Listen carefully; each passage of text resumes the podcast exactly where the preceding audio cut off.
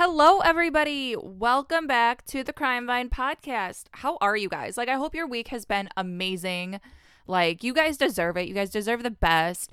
Um, if you are new here, welcome. So, basically, I am your host. My name is Felicity Brooke, and this is the Crime Vine podcast, obviously. Um, so basically this podcast we discuss all things true crime. We go into conspiracy theories occasionally, but we mostly stick with true crime and like murders and serial killers and that type of stuff. You guys seem to be interested in that more. Um, but I do want to kind of go into crime at, at one point, like um a few of you guys have requested something on like Al Capone, and like I want to know. Okay, so I'm thinking about doing mini series, and basically what that is is it'll be a lit like a se- like have season numbers you know like season one two blah blah blah blah. And each season will be consist um will consist a few episodes. I don't know how many each. Um but one season's going to be about one case or one person or one story, one crime spree, something like that. And so it's going to go way, way, way more in depth. And like each episode will still be like 40 minutes. So it's going to be like, say there's five. So five minutes, uh, or five minutes, five episodes of 40 long. What am I saying? Five episodes of 40 minute long episodes. um, wow, words are really hard today. But yeah, so let me know if you guys are interested in that or if you guys just kind of like the I'll do that on the side like my normal stuff obviously, but or if you guys just kind of like, you know, every episode's different, you just don't you don't have to watch every episode or listen every episode. You can just skip over and pick which ones you like. Let me know over on my instagram which is the crime vine podcast. I'm super super super active over there. I spark conversation over there. I really like to interact with you guys. So if you're not already following then please go follow. And i also wanted to take this time right now to direct you guys to whatever platform you are listening to this podcast on. Please take like two minutes and write a review. It really, really helps me out and it keeps me being able to do this and being able to um, produce and ha- take time out of, you know, my day to do this and makes it so worth it and I just really like hearing your guys' feedback. So please if you could do that for me, that would be greatly appreciated. I also did want to say a huge thank you. I know I am talking a lot. I'm sorry, but that it is what it is. So I did want to say a huge thank you. We did reach 1,000 followers on the Crime Vine podcast Instagram. I know that doesn't seem like a lot to many, but to me, that is huge. That is amazing. There's over a thousand of you guys consuming my content. Like, this is absolutely insane. And it's like crazy that it's just crazy. It's just mind blowing that, you know, like, that's a small, uh, like a small venue. That is quite a lot of people. And I know it may not be like a million people, but to me, that makes me happy. So thank you guys. Thank you. But anyway, let's get into this case. So, this episode, we are going to be talking about Ed Gein, the guy that inspired many horror films to date. And it's really funny because, okay, so you guys requested Ed Gein a lot. Like, you guys seem to really have like an attraction towards him. And I it's weird because I actually studied him. So I'm in film school right now, and I studied Edward Gein because in one of my film classes because we were studying Psycho, um, which was a horror film based on um, Edward Gein, and it was directed by Alfred Hitchcock, and he, yeah, so it was based off of him, and then he also there was another movie that was based off of him called The Silence of the Lambs, which is a you guys probably all know what that is. And also the last movie or not the last movie, but the other one that inspired him was which you guys I know you guys all know and probably have all seen was The Chainsaw Massacre. And the funny thing is, is like I study this guy, but I've only ever seen Psycho. Like I haven't seen the Chainsaw Massacre. I've never seen um, Silence of the Lambs. Like I'm not a scary movie person. I don't like scary movies. I'll listen to scary things, but I don't like watching movies with jump scares and all that. But yeah, it's so funny. So let's get into this Psycho. No pun intended. Um, so Edward Theodore Gein. He was born on August 27th, 1906 in La Crosse, Wisconsin, and his parents were George and Augusta Gein, who were both natives of Wisconsin, and they had two sons, Henry George Gein and of course Edward Theodore Gein. Despite Augusta's deep contempt for her husband, the marriage persisted because of the family's religious belief about divorce. Now, Augusta Gein was kind of okay, no, not kind of. She was full on fucking crazy. This woman was insane, and their marriage just was it, it was not a marriage that should have happened. It was only a marriage that was going to end poorly and end with everybody miserable. And I mean, well, look how it ended. You know, look how her their children turned out. But um, it it just was a disaster waiting to happen. But they stuck it out because like I said, she was insanely, insanely, insanely religious. And like your typical stereotypical religious person that you know, like the the crazy ones. And um so she didn't believe in divorce. So she's like no we got to stick it out. And it turned into misery and really really bad situations that could have been avoided if they would have just gotten a divorce now, Augusta Gein operated a small grocery store and eventually she purchased a farm on the outskirts of the small town of Plainfield, Wisconsin. Now, Plainfield, Wisconsin was small, is small as it is, but this place was literally secluded from everything, like so secluded. Um, she Augusta didn't let the children, you know, they went to school and home. That's all they that's all they did. Like they left to go to school and they came straight home and they weren't allowed to have any friends because she didn't want the friends to brainwash them and like influence them to do bad things and stuff like that. This woman was crazy. So they weren't allowed to leave besides school. They weren't allowed to talk to anybody. They weren't allowed to have any relationships, nothing like that. So, of course, Edward then spent most of his time doing chores on the farm, and Augusta, which a very, for lack of better word, um, intense Lutheran, preached to her boys the innate immorality of the world, the evil of drinking, and the belief that all women, herself included, were prostitutes and instruments of the devil. She reserved time every afternoon to read to them from the Bible, usually selecting graphic verses from the Old Testament dealing with death, murder, and divine retribution. And she also believed that men were the devil. Like she, men were evil, women were prostitutes, what a great world we live in. If damn, if that was true, fuck. well, some men are the devil. But that's getting sidetracked and go into a long tangent of, you know what? Single for life. Hey, we're out there. You know, I know you guys are listening. I know some of you guys are like, yeah, fuck men. I'm I'm with I'm I'm with you because men suck. But then again, arguably like women suck too. We suck. Humans suck. There we go. Okay, we settled that one. So, with an effeminate demeanor, Ed began to became a not began. He became a target for bullies and Classmates and teachers recalled off putting mannerisms such as seemingly random laughter, as if he was laughing at his own personal jokes. Like this dude was talking to himself, cracking jokes in his head, and be like, oh, good one, Ed. Like, good one. Like, okay, it, it happened. Uh, to make matters worse, his mother scolded him whenever he tried to make friends. And despite his poor social development, he did fairly well in school and he did really, really well in reading. Can you imagine, like, your parents be like, you're not allowed to have friends, you can't have any significant other, you can't talk to anybody, you literally go to school and you come home straight to the farm and nothing more, nothing less? Like, damn. I, like, Oh my gosh. How you're just setting your child up for failure. I'm sorry. That's just they're to go crazy not being able to talk to any interact with any other humans but their family. Like fucked up, okay? So after George died, he died of a heart attack in 1940. The Gein brothers began working at odd jobs to help with expenses. And both brothers were considered reliable and honest by residents of the community. So now they're allowed to talk to people because they're getting money. This seems like a very immoral situation. Like if we're looking at immorality here, this mother was seemed very immoral, but okay.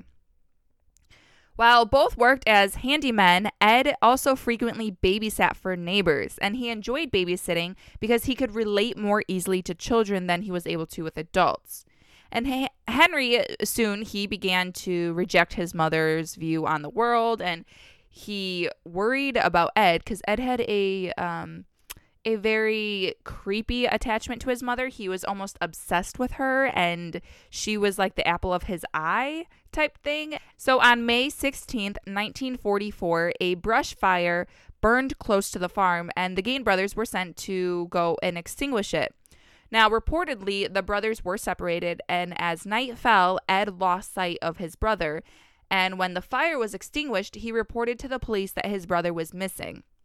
Then, now a search party was organized, and Ed led them directly to his missing brother, who lay dead on the ground. And the police had concerns about the circumstances under which the body was discovered, just because the ground on which Henry was laying on was untouched by the fire and he had bruises on his head. So now this seems a little suspicious. This does not seem like he got attacked by the fire. This seems like he got attacked by somebody or something, I guess you could say, if we were looking at like animals, but I'm doubt it was an animal. So everyone was kind of like, okay, this is suspicious. Like Ed could have done it. And especially since like Henry started talking ill of their mother, that could have really pissed Ed off and been like, oh my gosh, what the fuck are you saying? Like, she's literally the best person ever. You know, like I doubt he talked like that. But anyway, um, so it's just it's kind of suspicious there. So despite this, the police dismissed the possibility of foul play and the county coroner listed asphyxiation as the cause of death.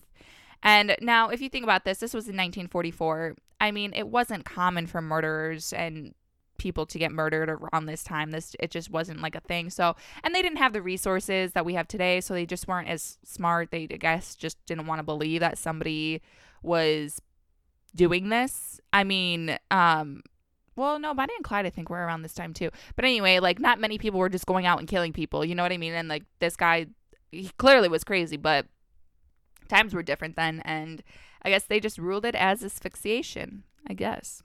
So some investigators suspected, of course, that Ed killed his brother, but no charges were ever filed against him. And after his brother's death, Ed lived alone with his mother, who then later later on died on December 29th, 1945, so a little more than a year later.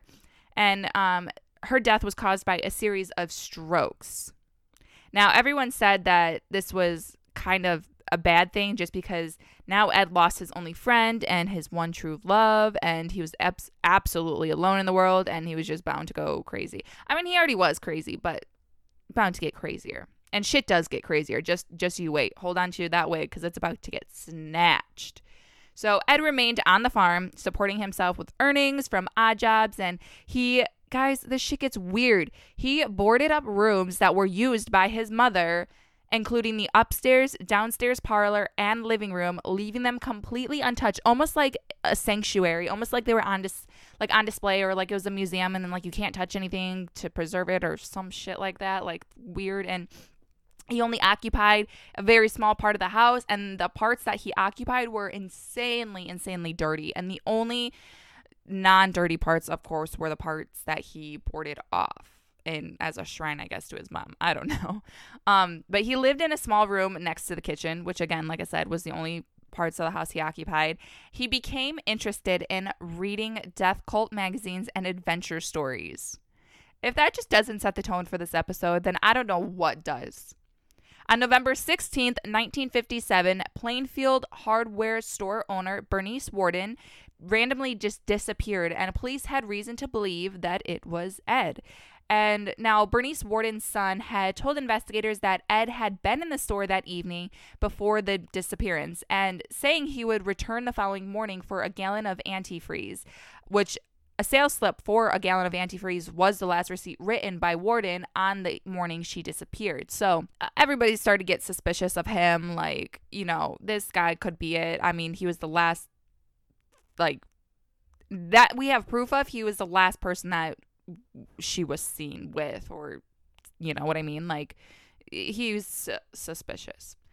So, upon searching Ed's property, investigators discovered Worden's decapitated body in a shed hung upside down by ropes at her wrists with a crossbar at her ankles. And her torso was quote unquote dressed out, like kind of like. So, if you're familiar with like hunting or anything like that, or if you just know anything about it, um, dressed out is like what they do with like say deer. They dress it up they drain the blood they gut it. It's it's a kind of disturbing thing to think about but that's how they found her. And they had also seen that she had been shot with a. 22 caliber rifle and um and the mutilations performed after her death. Um can you imagine like not uh, being killed and then not knowing that your body is literally being mutilated and oh i just that's disturbing um, and the weird thing is, is he didn't even try like he didn't try to cover it up. Like normally serial killers like they search the property and then they've figured out it's not him because everything looks like normal resident lives here and blah blah blah blah. It's like cuz these guys are fucking good at hiding shit. This guy was not this this stuff was out in the open. Like this guy was kind of like screwed cuz if at any given time anything were to go down, anything, and he needed help or he needed to call authorities or something, they would have seen this stuff.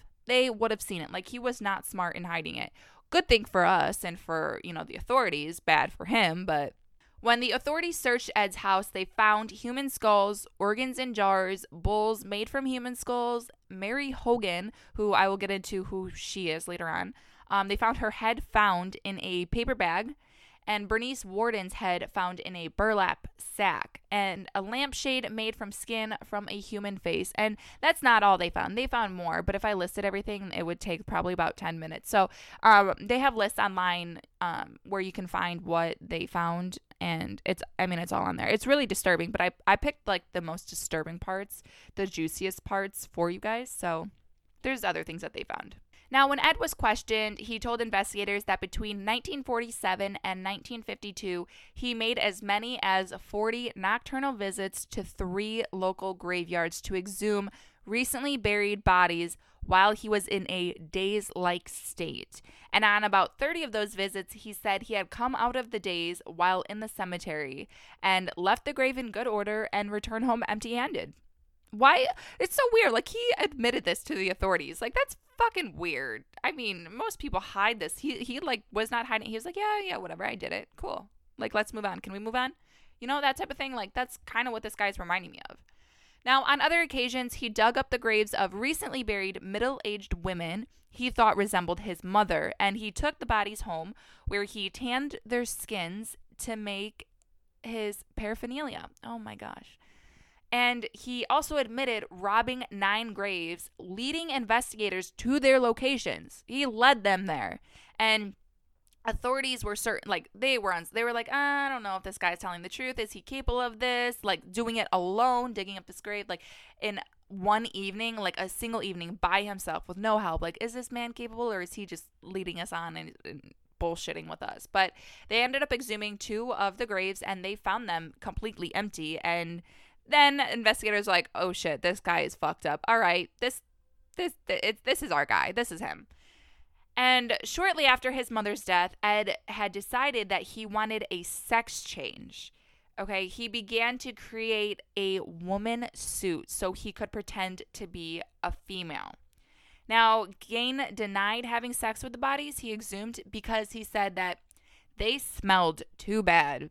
If they smelled so bad, why did you even like uh, why did you even exhume the bodies just to get their skin? Like, wouldn't their skin smell bad too? Like, obviously their organs are turning to like mush, but wouldn't their skin also smell bad since it's like in the same coffin? I don't even know. I mean, I mean, I don't really know. I'm not familiar with the smell of a dead body and how that all works, but I'm assuming that the skin would not smell nice either. Just saying. But um, he also admitted to the shooting death of Mary Hogan, who was a tavern operator, and she was actually missing since 1954. A 16 year old youth whose parents were friends of Edwards, who attended ball games and movies with Ed, reported that he was aware of the shrunken heads which Ed had described as relics from the Philippines sent by a cousin who had served in World War II and upon investigation by the police, these were determined to be human facial skins, carefully peeled from cadavers and used as masks by Ed. It's wonderful. It's not weird at all, not in the slightest. Okay. So a sheriff by the name of Art Schley, I think is how you I, I really don't know how to pronounce that name. I am sorry. I don't mean to butcher that, but it's S C H L E Y. I Schley. I there's no other way I think to pronounce that. But anyway, he allegedly physically assaulted Ed during questioning by banging Ed's head and face into a brick wall, causing Ed's initial confession to be ruled inadmissible. And Schley died of a heart attack in December 1968 at just age 43, only a month after testifying at Ed's trial. And many who knew him said that he was traumatized by the horror of Ed's crimes and that this along with the fear of having to testify against him, uh, of course, especially with the assault, um, led to his early death. Now, on November 21st, 1957, Ed was arraigned on one count of first degree murder, and he entered a plea of not guilty by reason of insanity. Then he was found mentally incompetent and thus unfit to stand trial. Ed was sent to the Central State Hospital for the Criminally Insane, and which is now called the Dodge Correctional Institution. Um, and a maximum security facility in Waupun, Wisconsin, and later transferred to the Mendota State Hospital in Madison, Wisconsin.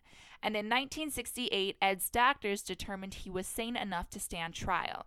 And the trial began on November 14th, 1968, lasting only one week. He was found guilty of first degree murder by Judge Robert H. Gollmar, but because he was found to be legally insane, he spent the rest of his life in a mental hospital. No, no, honey, no. Excuse, excuse me? Excuse me? What? No, no, he belongs in prison. He deserves to suffer like he made his victims suffer. And like he disrespectfully mutilated their bodies after he had murdered them. Like, no, this man needs to suffer. I'm sorry. Okay.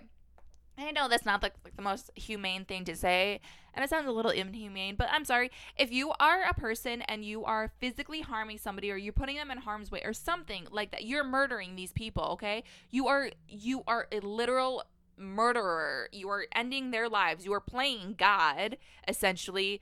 Like you should suffer. You should suffer. Like I'm sorry. There's just no way around it. You are fucking sicko. You should suffer. Same with rapists. Like especially child rapists, like you fucking suffer. Like you are disgusting. You know what I mean? I don't know. I don't know if. Uh, now, on March 20th, 1958, while Ed was in detention, his house burned to the ground and arson was suspected. And when Ed learned of this incident, he shrugged and said, just as well. Now, in 1958, Ed's car, which he had used to haul the bodies of his victims, was sold at a public auction for $760 and to a carnival sideshow operator Bunny Gibbons, and Gibbons later charged carnival goers 25 cents admission to see it. I wish carnivals were only 25 cents. Are you kidding me? Now we have like we have amusement parks that are like what $90 a day or something like that. Like sh- shit's gone up. It's insane. But anyway, on July 26, 1984, Ed died of respiratory and heart failure due to cancer in Goodland Hall at the Mendota Mental Health Institute, and his gravesite in the Plainfield Cemetery was frequently vandalized over the years. Souvenir seekers chipped off pieces of his gravestone before the bulk of it was stolen in 2000. And the gravestone was recovered in June 2001 near Seattle and is now in a museum in Waushara County, Wisconsin. like these people, like people were literally like I don't want to say obsessed with him, but like they were just so interested in him. I don't know why. Like why would you like chip off some of someone's grave? That's just kind of weird in my opinion. It's a little weird. But the story of Ed Gein has been a lasting impact on popular culture as evidenced by its numerous appearances in movies, music, and literature. Ed's story was adapted into a number of movies, including Deranged, which came out in 1974, In the Light of the Moon, which was two, uh, the year 2000, later retitled Ed Gein for the US market, and Ed Gein, The Butcher of Plainfield, which came out in 2007. Ed influenced the nature of book and film characters, most notably such fictional serial killers as Norman Bates, which um, was a character from Psycho, and Letter Letterface, Leatherface, which was a character from the Texas Chainsaw Massacre, and Buffalo Bill from The Silence of the Lambs. At the time, the news reports of Ed's crimes spawned a subgenre of black humor, and since the 50s, Ed has frequently been exploited in transgressive art or shock rock, often with no connection to his life or crimes beyond the shock value of his name. And a, biogra- a biographical musical titled Ed Gein, The musical premiered on January 2nd, 2010 in Menasha, Wisconsin. People literally like this guy it's so weird because okay if you think about it we have had a bunch of serial killers that's like what the fuck cases kind of thing you know what i mean and like yeah everyone took such a fascination to this guy and like movies about this guy you know movies and were, fictional movies were inspired by this guy like why this guy like i know he was fucked up and he did this like the the skin suits and shit like that. But like, why why not others? You know what I mean? Like, I don't know why everyone said has such a fascination to him. Like, I don't know. He's kind of creepy to me. Have you guys seen pictures of him? He's kind of creepy. He um is kind of creepy looking. Maybe it's just because I know he's fucking crazy, so that's why he's creepy looking to me. But this dude's kind of creepy looking, and um, I just think it's in- insane. Like insane that everyone not everyone but like society has still he's still very relevant in like the crime world. Everyone still talks about him. They reference him a lot. I mean there's memes. There's all kinds of memes about him like all kinds of memes.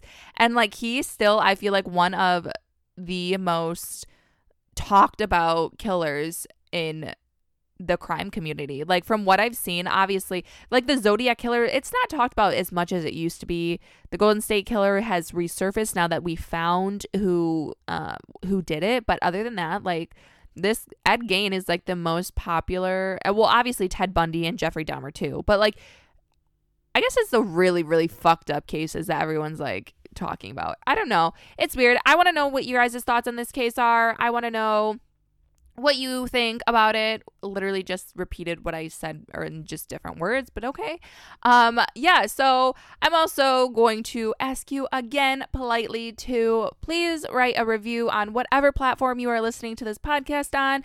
It helps me out and it helps bring me or it helps me bring you guys the content you enjoy. So if you could just take a few moments, I would greatly appreciate that. Also, if you're not already, follow me on my Instagram account, the Crime Vine Podcast. I'm extremely active over there. I post about like three photos a day. I engage with you guys heavily. I'm always talking to you guys, always starting conversations with you. I really enjoy engaging with you. So please go over there and let me engage with you as well. And yeah, um, thank you guys for listening to this episode. Send in your requests to my Instagram or you can email me at the Crime Vine Podcast at gmail.com. Let me know what you guys want to hear, and I will talk to you guys in my next episode. Thank you for watching